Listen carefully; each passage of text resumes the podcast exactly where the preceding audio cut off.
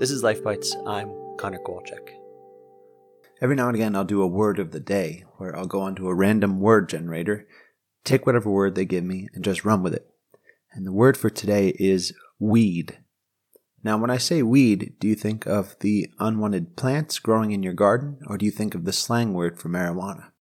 It's one of the rare words where the slang actually became just as widely used as the original meaning.